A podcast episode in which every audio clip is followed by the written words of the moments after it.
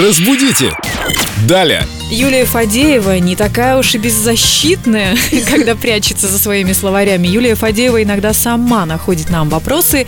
Наш лингвист, переводчик э, и рокерша. Рокерша. Ну да, сегодня в кожаной куртке. Итак, Юля, вы готовы задать нам вопросы и поставить Да. пятерки? Я сегодня щедра на пятерке, я надеюсь. Надеюсь, да.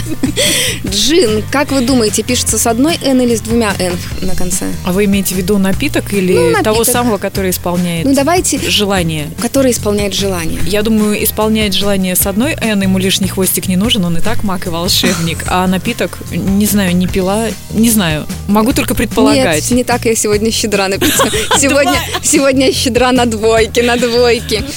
Да, дорогие друзья, давайте запомним джин с одной «н». Это напиток. Так, И, между прочим, изобрели-то его изначально как лекарственное средство. ну как и все напитки, наверное, Наверное. для начала. И микродозы, а это потом уже увеличивали. И джин с двумя «н» – это джин, который вылезает из бутылки, маг, волшебник и так далее. Вы Выпустим загадали желание, Джина из бутылки, у меня, как всегда, тьма желаний. Большинство исполняет. чтобы все были грамотными, Ну, это не самое первое, но, но- но ну тоже. хотя бы в Петербурге, сузим круг, говорили правильно. Ну, ладно.